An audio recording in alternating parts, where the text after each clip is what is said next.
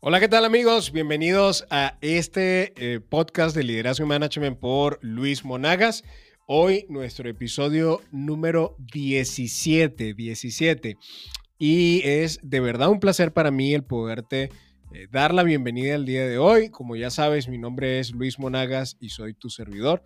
Tengo la cabeza completamente blanca porque he aprendido que liderar te saca canas. Este es una serie de episodios donde básicamente estamos hablando de capacidad. Eh, y esto está basado en un libro de John Maxwell que se llama Sin Límites, Sin Límites. Es un libro bestseller según la New York Times.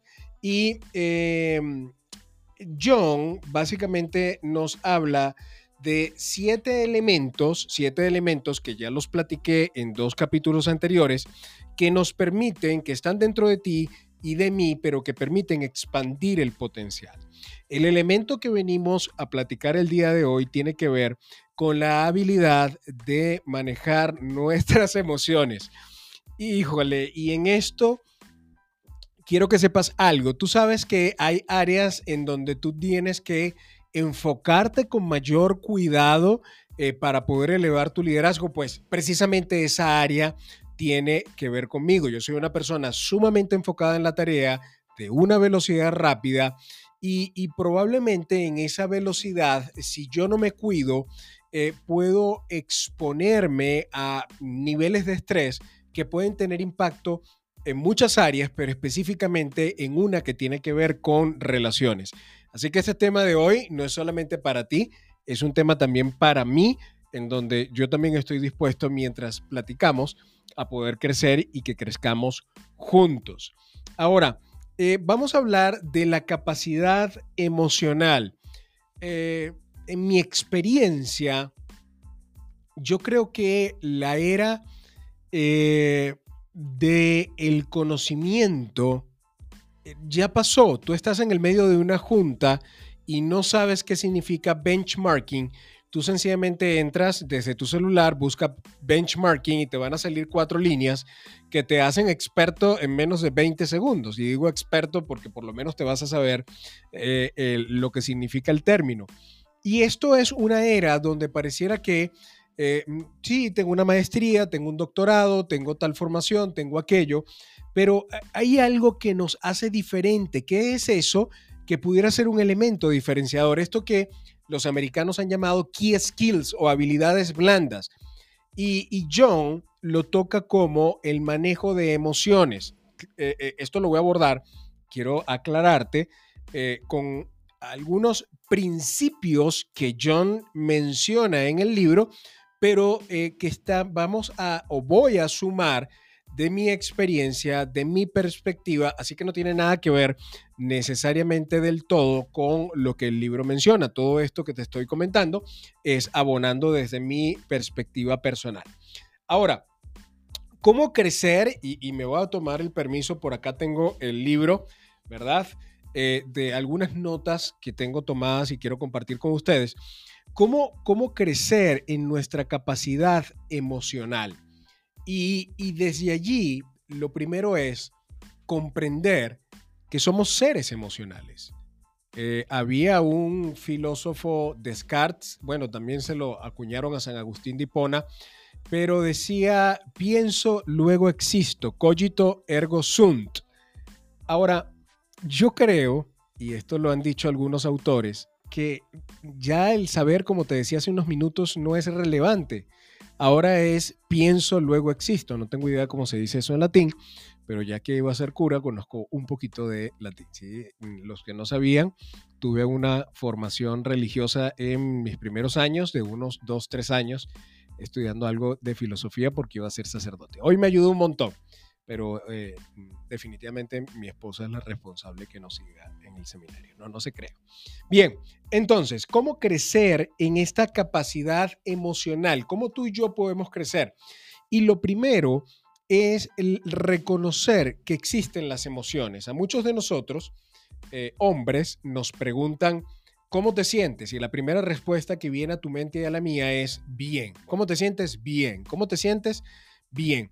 Ahora, esto, eh, no profundiza bien, no es una emoción. Hay una película que se llama eh, Intensamente eh, de Disney y esta película básicamente es, es un tratado de emociones que me encantó.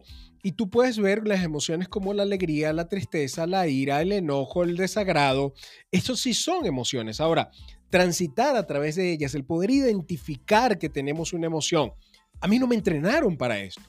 Eh, yo tuve que pasar por años de coaching, entrenamiento, terapia, para poder saber qué emoción estaba transitando. De hecho, te cuento algo. Muchas ocasiones en el pasado yo confundía la vergüenza con la ira. Ejemplo, si algo me daba vergüenza porque me equivoqué, reaccionaba con ira. Te pongo un ejemplo, hice algo mal con Eliana y mi primera respuesta, claro, porque es tu culpa. Es que mira lo que me pasó, porque esto tiene que ver contigo. No, espérate. Eh, eh, ahí en ese momento la solución es sencillamente pedir disculpas. Entonces, partiendo de esto, de la comprensión de que somos seres emocionales y que tú y yo transitamos por ese desafío diario de poder identificar e intervenir en nuestras emociones, no controlarlas, eh, respeto la perspectiva de controlar emociones, a mí no me ha servido porque controlar las emociones se me hace como estoy tranquilo, estoy tranquilo, estoy tranquilo, no voy a explotar. Por el contrario es, me siento inquieto, ¿qué me hace sentir inquieto? ¿Y de qué manera puedo reinterpretar esa inquietud? Las emociones se aceptan y se reinterpretan. Entonces, el primer principio que nos habla John en este capítulo dice, las personas emocionalmente fuertes son proactivas en cuanto al manejo de sus emociones. Las personas que son emocionalmente fuertes son proactivas en el manejo de sus emociones. ¿Qué significa esto? Lo primero que acabamos de comentar, identifico qué emoción tengo. Hay un libro eh, que la verdad el título no es mi favorito, sin embargo el contenido es verdaderamente profundo y esto no digo sin ánimos de decir nada acerca del título, respeto mucho al autor, pero eh, tú sabes, hay títulos que de alguna manera, si eres una persona muy de la tarea, muy, se te hacen un poquito románticos. Este es un libro de Albert Ellis y se llama Usted puede ser feliz. Él es el padre de la terapia racional emotiva conductual. Y Ellis, que es un poco lo que desarrolla Maxwell acá, eh, plantea que eh, nuestros, nuestros emociones persiguen a nuestros comportamientos. ¿Qué significa esto? Si yo estoy deprimido, una recomendación, por supuesto, aparte de tener terapia, de ir a un especialista, de poder asistirte incluso de lo que comente este especialista si es necesario algún tipo de tratamiento, respetuosos de eso. Pero si me siento deprimido, ¿por qué no canto? Yo tengo, tengo, tengo canciones, tengo una playlist en mi Spotify que me ayuda un montón cuando eh, incluso voy a discutir una propuesta, voy a hacer algo. Esto de alguna manera me levanta, me conecta, me ancla a una emoción que capaz me permite em, transitar en el medio de esa tristeza. Aquí hago un pequeño paréntesis. Corrijo, creo que si estoy triste puedo cantar. Si estoy, si estoy triste puedo cantar. No sé si la depresión como una condición solamente puede ser abordada con el canto. Y esto lo hago por soy un defensor de la salud mental. Me van a escuchar siempre hablando de esto y un defensor de los psicólogos, de los psiquiatras, de los terapeutas, consejeros, porque creo que vivimos en un mundo hiperestimulado en donde definitivamente necesitamos eh, trabajar en áreas de nuestra vida. Bien, vamos con el segundo y es, si te sientes triste, ríe aunque no lo sientas. ¿Y esto por qué? Porque básicamente el movimiento de los músculos de la cara hace que tú y yo segreguemos hormonas de placer que nos pueden ayudar en esto. Em, si tengo un poco de miedo, actúa a pesar de actúa a pesar de. Sí tengo miedo, pero sin embargo lo hago, me comprometo. Si, si en mi interior tengo un poco de falta de certeza, voy a levantar mi voz y voy a declararlo.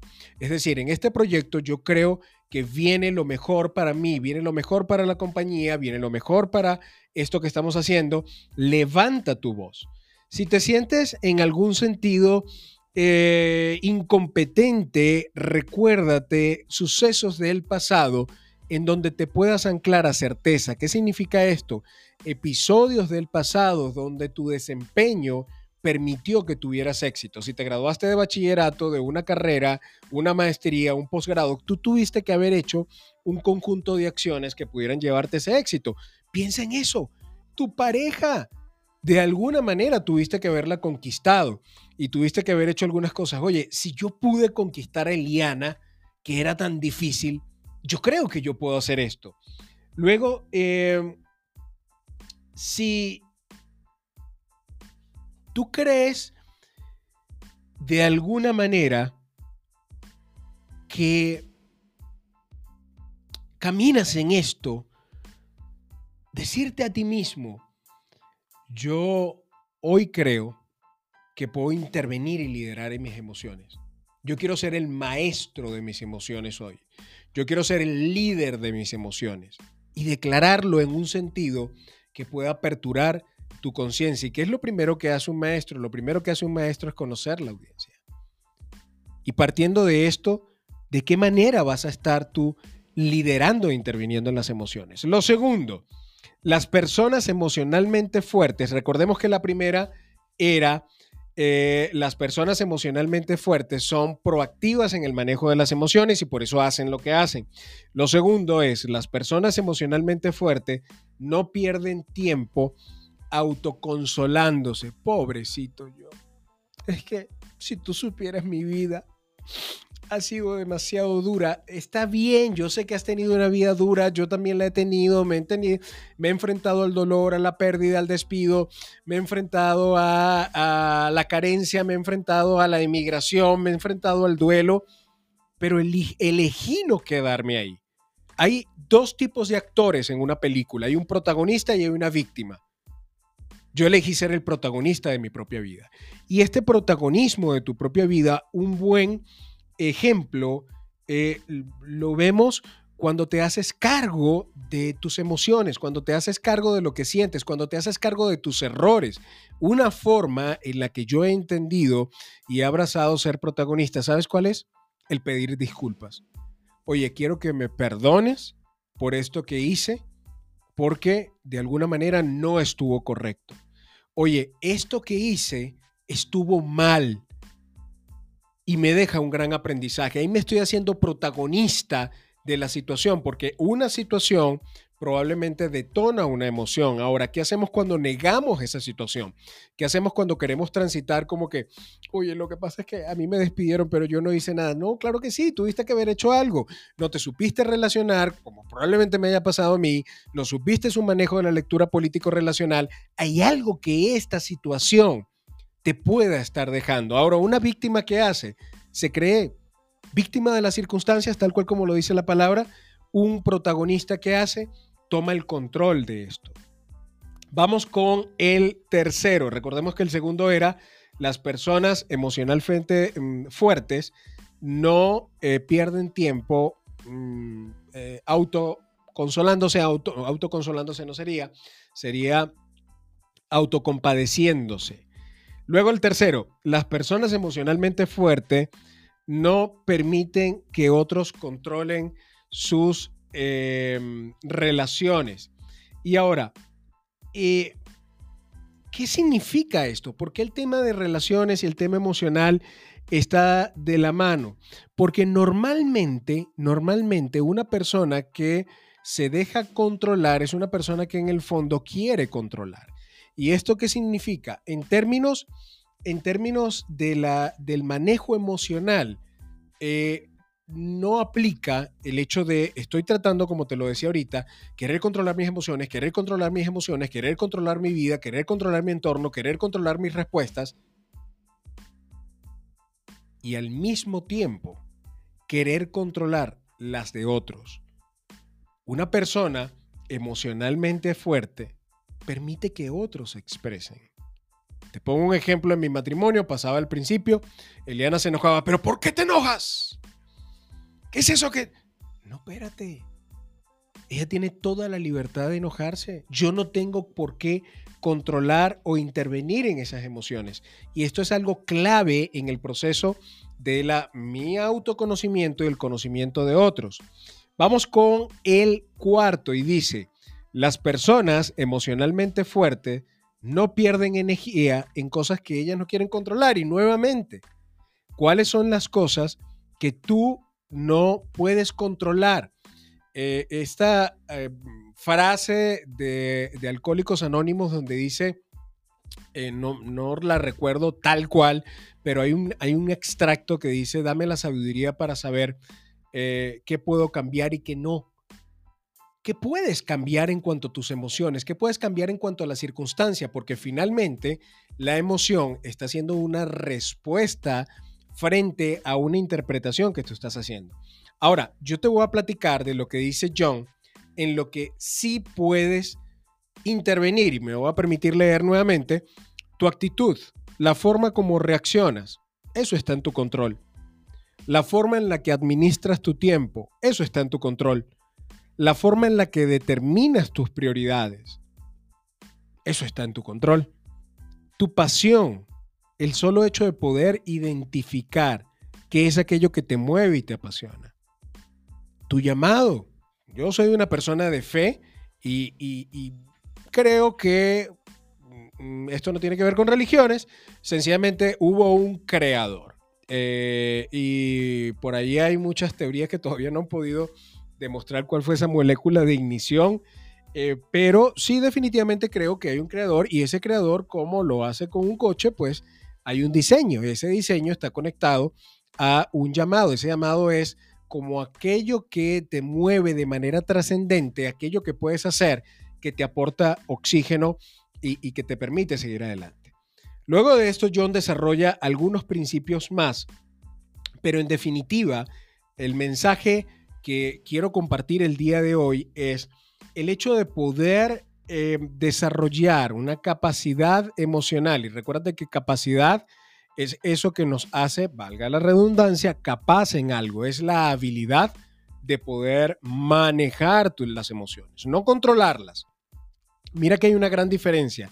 En el control me pongo como un corset, así como lo que aparece en las películas antiguas, donde las, bueno, todavía hoy mi esposo cuando nos casamos usó uno.